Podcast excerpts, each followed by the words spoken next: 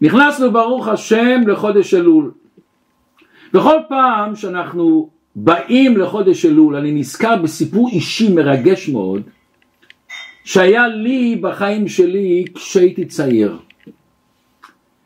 נולדתי למשפחה ליטאית. סבא שלי, שעל שמו אני נקרא, היה רב גדול בוורשה, ראש ישיבת אור החיים, ולפני המלחמה הוא זכה להגיע לארץ הקודש והוא לא עבר את השואה. למדתי בישיבת כל תורה בבית וגן, ישיבה מפורסמת, ראש הישיבה אז בזמנו היה הגאון המפורסם רבי שלמה זמן אוירבך שכתב המון ספרים, פוסק מאוד גדול ועוד רבנים מאוד טובים. היינו קבוצה של בחורים שחיפשנו משהו יותר עמוק ביהדות, משהו פנימי יותר בעבודת הקדוש ברוך הוא. בשלב מסוים השתתפתי בכמה שיעורים בספר התניא נפגשתי קצת מאוד עם תורת החסידות, אבל זה לא היה משהו רציני כל כך. בערך בגיל 17 בחודש אלול, בישיבה באלול היה שיחות מוסר, דיברו על תשובה, חשבון נפש, והרגשתי שחסר לי משהו. הרגשתי שבאיזשהו מקום אלול מכביד עליי. שאלול גורם לי מתח ופחד ולחץ ואני במצב נפשי לא טוב ושמעתי הרבה אנשים אומרים לי שבא אלול הם מרגישים לחוצים ומתפללים לקדוש ברוך הוא מתי כבר אותם הימים ייגמרו ונהיה אחרי יום כיפור וזה היה לי ההרגשה באותו זמן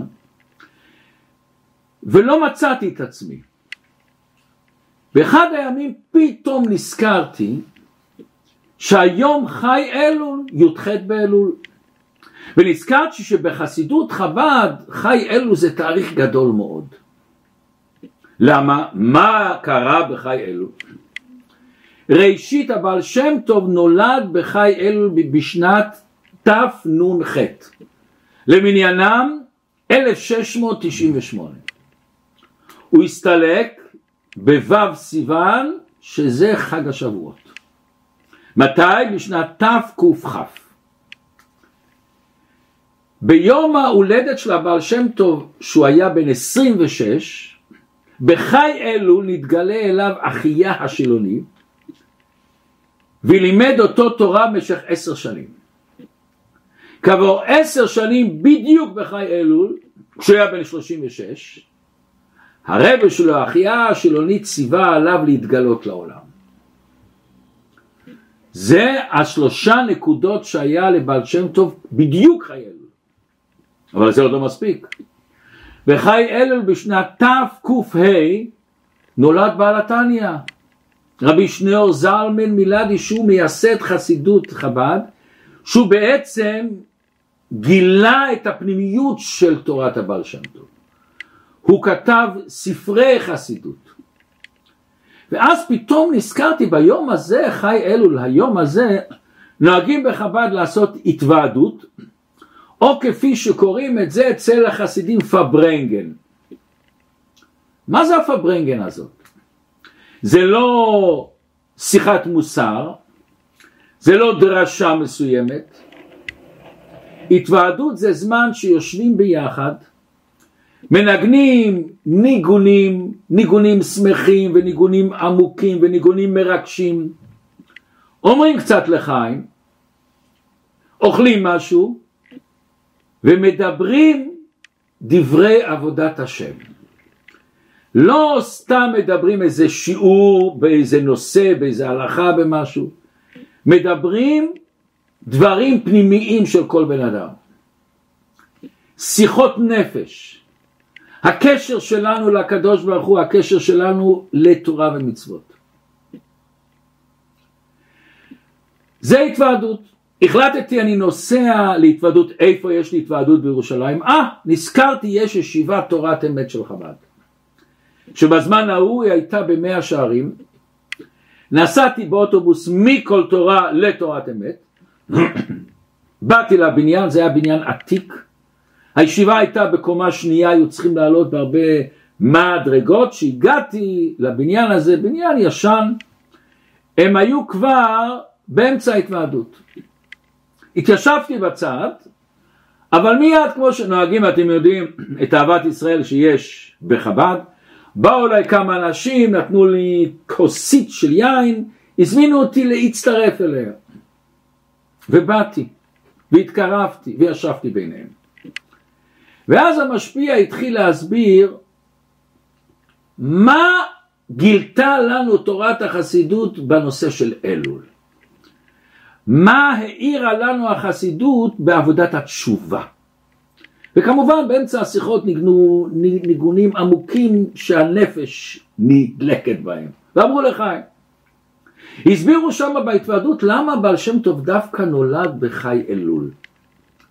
ויש כאן דבר מעניין מאוד. אנחנו מכירים שבאופן כללי אצל החסידים שמים דגש על עניין של שמחה. מה שאין כן אצל הליטאים, מדגישים יותר את העניין של לימוד תורה. כמובן שגם אצל חסידים יש תורה, אבל מדברים מאוד הרבה על העניין של שמחה. ותראו דבר מעניין. הגאון מווילנה,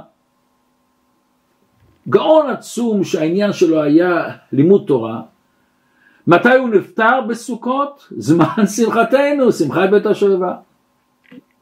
הבעל שם טוב שהעניין שלו דיברנו היה על שמחה, כמובן שהיה גם תורה, מתי הוא נפטר בחג השבועות? ויש כאן מסר מאוד מעניין. כל הקבוצות ביהדות, החסידות, כולם זה בעצם כמו בצבא יש כמה קבוצות, איך לעבוד את הקדוש ברוך הוא. ויש לכל אחד את השיטה שבה הוא שם את הדגש. אבל כולם בעצם משלימים אחד את השני. ואז הוא הסביר למה הבעל שם טוב נולד בחי אלול. מכיוון שהבעל שם טוב נתן חיות באלול. אבל שם טוב נתן לנו את אלול שהוא יהיה עם רגש פנימי, עם שמחה, עם התלהבות, עם חיות. חי באלול. הוא הסביר, הסביר את העניינים בצורה נפלאה, ופתאום הרגשתי הרגשה נפלאה. הרגשה שקשה לתאר אותה במילים, ואנחנו מכירים שמילים גשמיות מאוד מוגבלות, לא יכולים, אנחנו לא יכולים לבטא רגש פנימי שיש לנו. פתאום הרגשתי שנפתח לי עולם חדש, מושגים חדשים. וכל המושג של אלול ותשובה נהיו אצלי דבר חי ומאיר. הרגשתי שמדברים לנשמה שלי ושאני מתרומם. אולי זה מצחיק, אבל פתאום גיליתי מי אני באמת. פתאום תפסתי שמה שאני מסתכל בראי או מה שאני חושב שזה אני, זה לא אני. יש משהו אחר בתוכי. אני בעצם מרגיש שליחות של הקדוש ברוך הוא בעולם. רגש של שמחה עצומה מילא אותי. ועוד מעט אולי נחזור על נקודה אחת שדיברו באותה התוועדות. אבל סוף הסיפור היה שבשלב מסוים ראיתי שהשעון מתקדם. אנחנו יודעים שהשעון לפעמים אצלנו מאוד אכזר, לא נותן לנו מנוח, אי אפשר להחזיר אותו בחזרה. ועולה לי לשנייה אחת מחשבה, רגע רגע, האוטובוס שחוזר לישיבה, עוד כמה דקות זה האוטובוס האחרון. והתחלתי לחשוב איך אני אחזור לישיבה. רגע רגע, ואם אני לא אחזור לישיבה, איפה אני אשן? ומה יהיה מחר בבוקר, אני בא לישיבה מאוחר, ישאלו איפה היית? איפה אני אלך לישון, איפה אני אסתדר? אבל ההתוועדות כל כך חדרה לי ללב, וכל כך העיר לי את הנשמה שלא היה לי בכלל ספק. החלטתי, אני נשאר. ההתוועדות הייתה עד ארבע לפנות בוקר בערך, ומההתוועדות לא חזרתי לישיבה ברגל, הלכתי לכותל המערבי. ואמרתי שם כמה פרקי תהילים, כמו שאף פעם לא אמרתי. דיברתי שם עם הקדוש ברוך הוא כמו שאף פעם לא דיברתי. ובאותו זמן הרגשתי כאילו נולדתי מחדש. וקשה מאוד לתאר מה שעברתי באותן שעות. וכל פעם באלול אני משחזר וחי את השעות הנפלאות האלה, שהשם זיכה אותי, ואני מנסה להרגיש אותם שוב פעם ושוב פעם ושוב פעם. ולפני שאנחנו מתחילים את השיעור ואני אגיד לכם איזה פרט אחד שהיה בהתוועדות, כמו כל פעם אנחנו מבקשים מאנשים שמקשיבים לשיעור הזה, לשתף את השיעור עם אנשים אחרים, לעשות מינויים לשיעור, לכתוב תגובות שזה מרגש מאוד מאוד לקרוא, איך שאנשים שופכים את ההרגשות שלהם בתגובות שלהם. רק לפני איזה שעה התקשר אליי מישהו מארצות הברית שאני לא מכיר בכלל וחילק איתי את ההרגשות שלו כשהוא שומע את השיעורים האלה וכשהוא מעביר אותם הלאה. ואם אפשר לעשות לייקים אל השיעור, כל זה שבזכות הלייקים שלכם והתגובות והשיתופים שאתם עושים לשיעור, השיעור מתפרסם יותר. וזו זכות נפלאה להפיץ תורה בייחוד באלול, שאנחנו מחפשים זכויות זה דבר עצום. אז בואו רגע, לפני שאנחנו מתחילים לבאר את האלול, נראה איך זה קשור בצורה נפלאה לפרשת השבוע. פרשת השבוע פרשת כי תבוא. ויש פסוק אחד שיסוד עצום בעבודת השם. התורה מביאה שמצד אחד היא השם משלח לנו ברכות ושפע והצלחה, אבל אומרת לנו, אומר לנו הקדוש ברוך הוא שחס ושלום אם לא נעשה מה שצריך לעשות, חס ושלום יקרו לנו דברים של היפך הברכה, של היפך הטוב. וחס ושלום, כמו שדיברנו כמה פעמים, זה לא שהשם רוצה להעניש אותנו, רוצה לתקן. וכבר דיברנו על זה בשיעורים הקודמים, ובוודאי עוד יצא לנו לשוחח על הנושא היסודי הזה, שזה לא עונש חלילה, זה רק תיקון. הסוף של הפרשה אומרת לנו התורה, ולמה כל זה קורה? אפשר לחשוב בגלל שחלילה עבדנו עבודה זרה, בגלל שעשינו איזה עבירות גדולים. באה התורה ואומרת את הפסוק, את הסוד. למה? תחת אשר לא עבדת את השם אלוקיך בשמחה ובטוב לבב. השמחה היא יסוד גדול ועצום בעבודת השם, עד כדי כך שגם אם בן אדם עובד את הקדוש ברוך הוא, מניח תפילין, שומר שבת, אוכל כשר, אבל אותו עבודת השם שלו, הקשר שלו עם הקדוש ברוך הוא, זה לא מתוך שמחה וטוב לבב, זה בתוך כעס, מרירות, עצבות, לחץ. זה פוגם בכל עבודת השם שלו. והרמב"ם אומר לנו שמה שהתורה אומרת לנו זה לא שהוא לא עבד את השם, הוא עבד את השם, רק לא מתוך שמחה וטוב לבב. וכך אומר גם האריזל ועוד מפרשים. זה פגם בכל עבודת השם. למה באמת? למה העניין הזה לעבוד את השם בשמחה וטוב לבב הוא כל כך חשוב? הוא כל כך עניין פנימי? אז יש לזה כמה הסברים, היום נראה הסבר אחד שאומר המגיד מדובנה, המגיד מדובנה היה אחד מגדולי ישראל, הוא היה בקשר נפלא עם הגר"א, עם הגאון מווילנה, והוא לוקח פסוק בישעיהו ומסביר אותו. בפרק מ"ג בישעיהו כתוב עם זו יצרת לי תהילתי יספרו. השם אומר אני יצרתי את עם ישראל אבל ממשיך הפסוק ואומר ולא אותי קראת יעקב כי יגעת ישראל. השם אומר אני עשיתי אתכם ובכלל שאתם תהיו קשורים אליי לא אותי קראת יעקב אתה מתנתק ממני אומר המגיד, אבל מה הפירוש כי יגעת ישראל? אומר המגיד, כדרכו בקודש תמיד הוא מספר איזה משל שמסביר. אומר משל לבן אדם עשיר שהגיע לעיר והלך להתארח בבית מלון, נתנו לו חדר מפואר בקומה השלישית. אבל בזמנם, אתם יודעים, לא היה מעליות, את הלוקסוס הזה שיש לנו היום, וזה מובן מאליו. אז הוא בא עם מזוודה, אומר לו הבעל הבית מלון, אין שום בעיה, אתה תעלה, אני שולח עם הפועל את המזוודה אליך לקומה השלישית. הוא עולה למעלה, פותח את החדר ומחכה, והוא רואה שלא בא, הוא פותח את הדלת, שומע את הבן אדם הזה סוחב, סוחב, סוחב ומתנשם ונאנח ואוי ואוי. כשהוא עולה למעלה כבר הוא מביא את המזוודה, אז הוא אומר לבעל הבית אני חושש שמגיע לי איזה טיפ, זה היה עבודה קשה.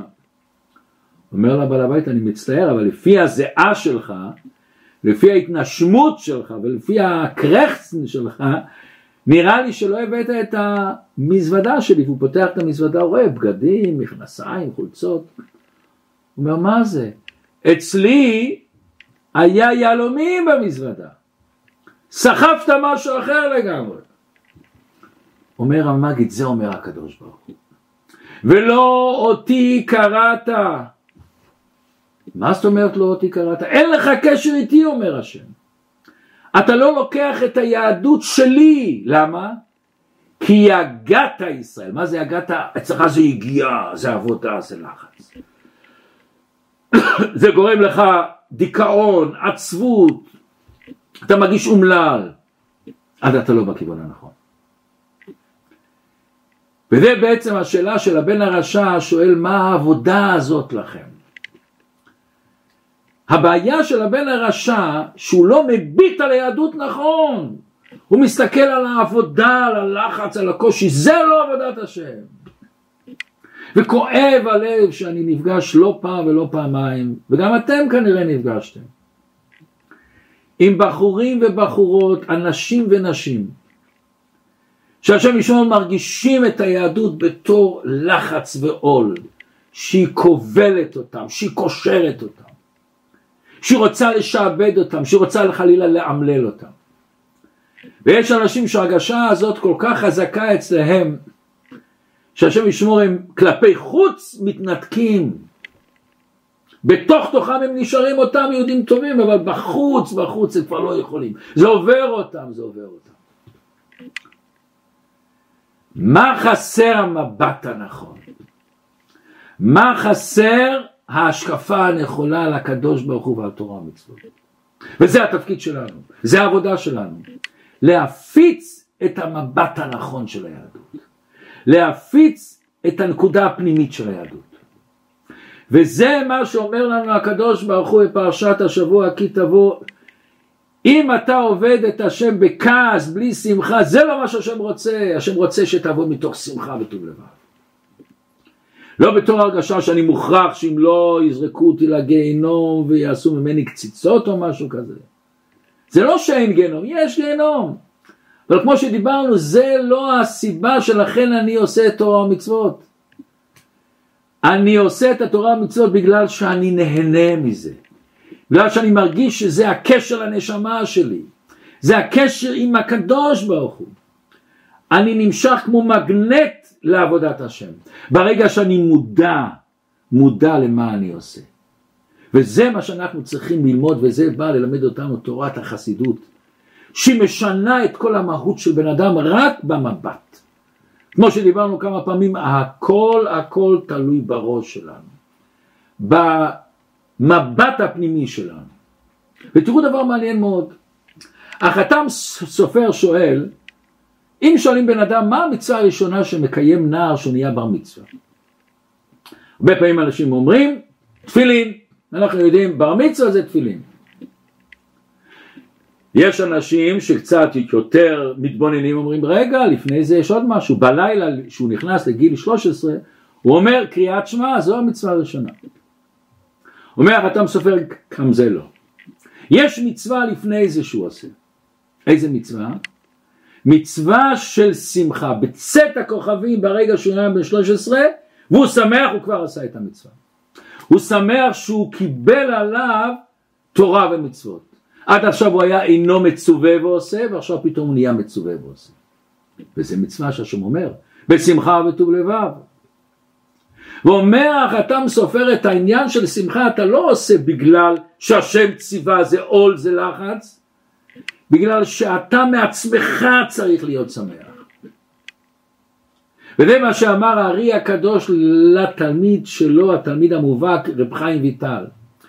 כל מה שהשגתי שנפתחו לי שערי חוכמה רוח הקודש זה הכל בגלל שהייתי שמח בעשיית המצוות. וזה מה שכתוב שמחה ורוב קול תענוג עצום מה זה התענוג עצום? שכל התענוגות שיש לבן אדם מזהב וכסף ויהלומים ואווירונים ויאכטות הכל עין ואפק כלפי השמחה הזאת אבל בכדי להגיע לשמחה הזאת צריכים התבוננות וזה אולי קצת נסביר עכשיו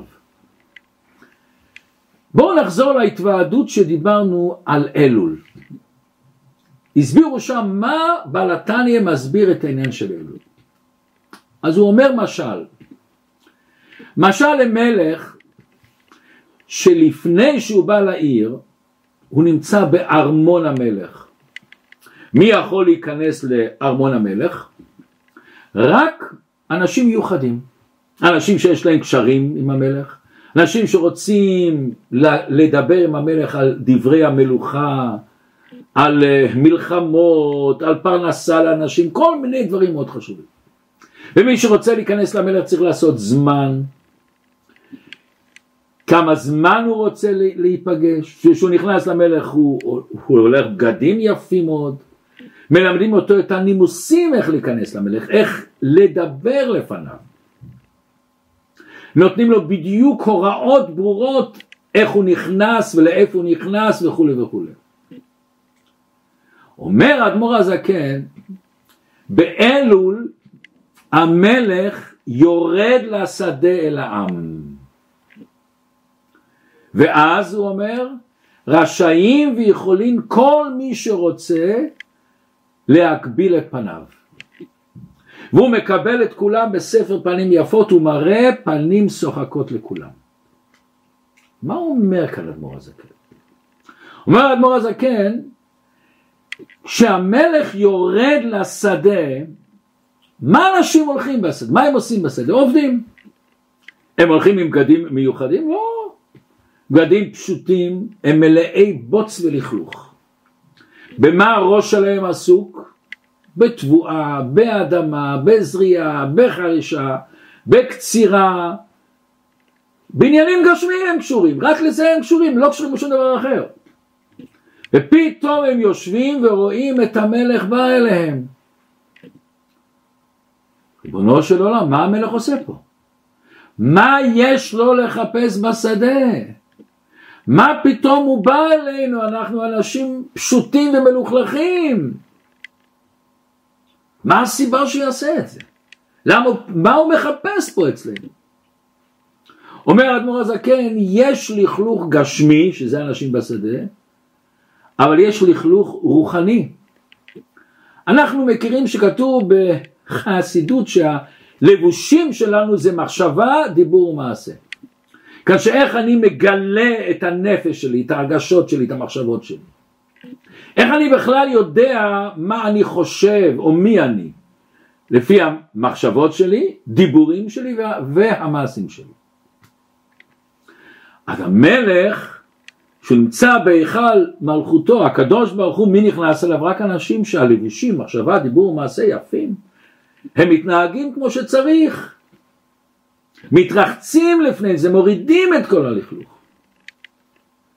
מה פתאום המלך בא לעם ישראל כשהוא מלוכלך, שהוא עסוק בדברים גשמיים, שאין לו לכאורה קשר לדברים שהמלך רוצה שהוא יהיה, למה התשוקה הפנימית של המלך שיהיה. מה, מה, מה חסר לו במלכות? מקום יפה ומצוחצח, אנשים מיוחדים, שרים גדולים, למה? אומר אדמו"ר הזקן מכיוון שהקדוש ברוך הוא מרגיש קשר פנימי ואהבה עצומה לכל יהודי ויהודייה. לכל אחד ואחת שנמצא איתנו עכשיו בשיעור, לכל אחד ואחת שנמצא בכל העולם כולו, ולא חשוב באיזה מצב שהוא יהיה, גם במצב שהוא מלוכלך, גם במצב שהמחשבות והדיבורים והמעשים שלו הם לא כמו שצריך, לא מתאימים ליהודים שהוא בן של הקדוש ברוך הוא. גם במצב הזה הקדוש ברוך הוא בא לעם ישראל. למה הקדוש ברוך הוא בא? כמו שאומר הנביא הקדוש ברוך הוא אומר לעם ישראל אהבתי אתכם אמר השם. כמו שאנחנו אומרים בכל יום בתפילה אהבת עולם אהבתנו, אהבה רבה אהבתנו. אומר הקדוש ברוך הוא גם שהבן או הבת שלי מתנהגים לא כמו שצריך הקשר נשאר תמיד ואני רוצה לבוא אליהם בלכלוך שלהם במצב שהם נמצאים במצב הכי נמוך שיכול להיות אני רוצה ללכת אליהם ומה מרגיש בן שעזב את האבא, התנתק מהאבא, ברח מהאבא, לא רוצה להתקרב. מה הוא ירגיש שאבא בא אליו? ולא סתם אבא, אבא ברום המעלה. מה אנחנו צריכים להרגיש שהקדוש ברוך הוא בא אלינו? והוא בא אלינו לא סתם, הוא בא אלינו במצב שרשאים ויכולים כל מי שרוצה, אומר אדמו"ר הזקן, לצאת ולהגביל פניו. והוא מקבל את כולם בלי הבדל. בספר פנים יפות. ולא רק זה הוא מראה פנים שוחקות לכולם חיוך.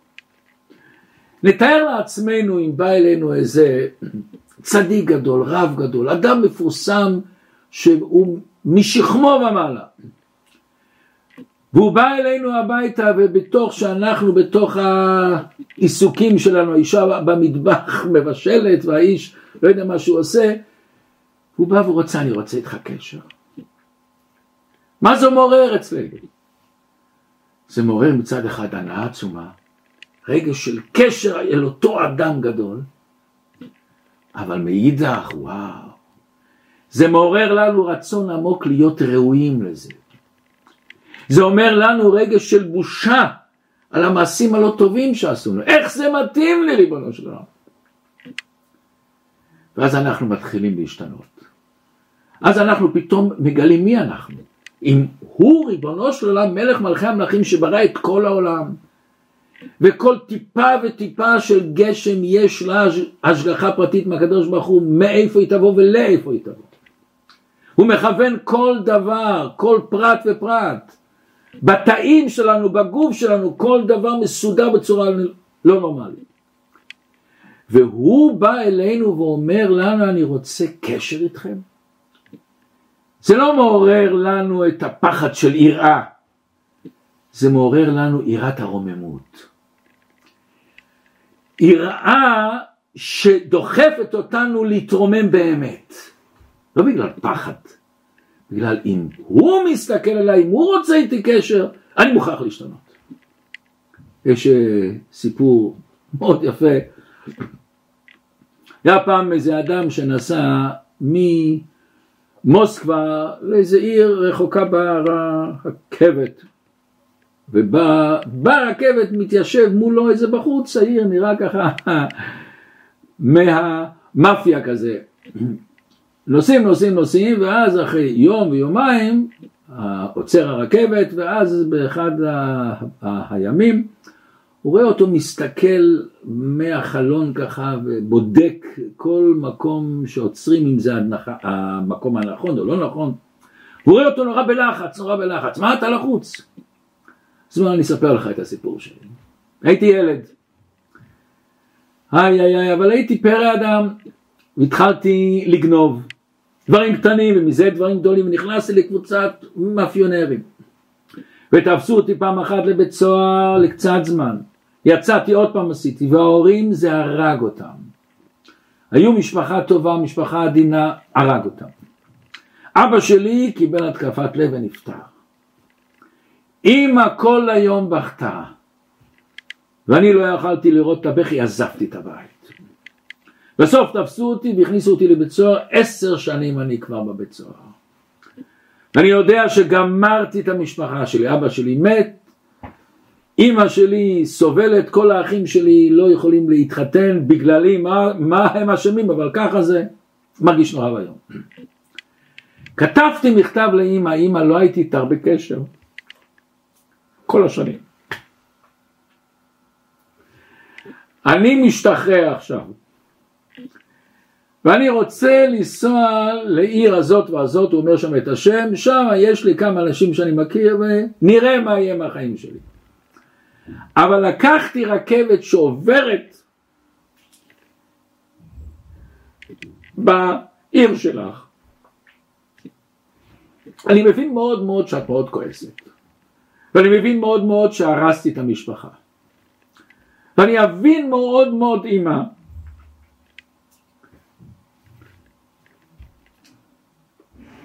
אם לא תרצי לראות אותי, אבל אמא, אם את רוצה לראות אותי, תשימי צעיף אדום תקשרי על השלט שיש את שם המקום. ואם אני אראה את הצעיף הצהוב הזה, אני ארד למטה. וניפגש ואני אמשיך הלאה. ולכן הוא אומר, אני כל הזמן בודק, כל הזמן בודק. יופי, הולכים הולכים ומתקרבים למקום שלו. כשמתקרבים מה רואים? כל התחנה מלאה בצעיפים צהובים. והבחורצ'יק הזה השתנה מן הקצה אל הקצה. מה גרם לו? האהבה של האמא. אהבה גם שאתה מחשבה, דיבור, מעשה וכל ההתנהגות שלך, הוא רוצה איתך קשר, הוא אוהב אותך. ובשעה שבן אדם מרגיש את האהבה ואת הקשר לקדוש ברוך הוא, זה מעורר אני לדודי ודודי לי, שזה ראשי תיבות של אלול. זה שהמלך יורד על העם, מעורר אצלהם את אני לדודי ודודי. זה מעורר את הרצון להתקשר לקדוש ברוך הוא. הרצון לגלות את הנשמה שלי, את האור שלי, את הטוב שיש בי, את הנשמה האצילית שיש בי. והמילים האלה ששמעתי באותו התוועדות בחי אלו, נתנו לי מבט אחר על הקשר של כל אחד מאיתנו לקדוש ברוך הוא. ולכן אנחנו מכירים גם שהסופי טובות של אני לדודי ודודי לי, זה יוד, יוד יוד. שזה ארבעים. וזה בדיוק הזמן מראש חודש אלול עד ליום כיפור. אנחנו מכירים שבעל התניא עשה עשרה ניגונים. אחד מהניגונים ניגון מרגש מאוד, שהולך על המילים כל דודי דופק. מי זה הדודי הזה? הדודי הזה זה הקדוש ברוך הוא. והניגון אומר כל דודי דופק ואומר לנשמות שלנו פתחי לי, מי תפתחי לי? אחותי, רעייתי, יונתי תמתי. אולי פעם ניכנס ארבע מדרגות יש פה אחותי, רעייתי, יונתי תמתי. ומי שמכיר את זה, כל דודי דודי דופק, שיר נפלא. מי שלא מכיר, אני מציע לו אחרי השיעור, לך ללמוד את הניגון הזה. והקול דודי הזה דופק, פתחי לי אחותי ראיותי יונותי תמותי. זה באלול. זה נקרא ימי הרחמים, שהקדוש ברוך הוא דופק לנו בדלת. אומר אל תסתגרו, תפתחו, תיפתחו, תתבוננו באהבה העצומה של הקדוש ברוך הוא. וגם אם אתה נמצא למטה למטה. לכן בחודש אלול זה לא רק תשובה על מעשים מסוימים. לא התפללתי כמו שצריך, לא שמעתי שבת, בטוח שצריך לעשות את זה, אבל מה הנקודה הפנימית? הנקודה הפנימית של אלול שאני מחדש קשר חדש לקדוש ברוך הוא. אני מחדש רצון חדש, חתונה חדשה עם הקדוש ברוך הוא. אנחנו אומרים רעייתי, עד עכשיו אולי התחתנו אבל אנחנו בקשר קצת קר כזה. אני מתחתן מחדש עם הקדוש ברוך הוא. אני עושה איתו ברית חדשה. אני מעורר בעצמי רצון חדש או הרגשה פנימית שאני נמשך אליו אוטומטי. שזה פועל עליי על המחשבה, דיבור ומעשה שלי. אני רוצה פה לספר סיפור מרגש מאוד על הרב הלל פילאי. הוא סיפר שבערך לפני שנה אוטובוס פגע באימא ובשתי בנות.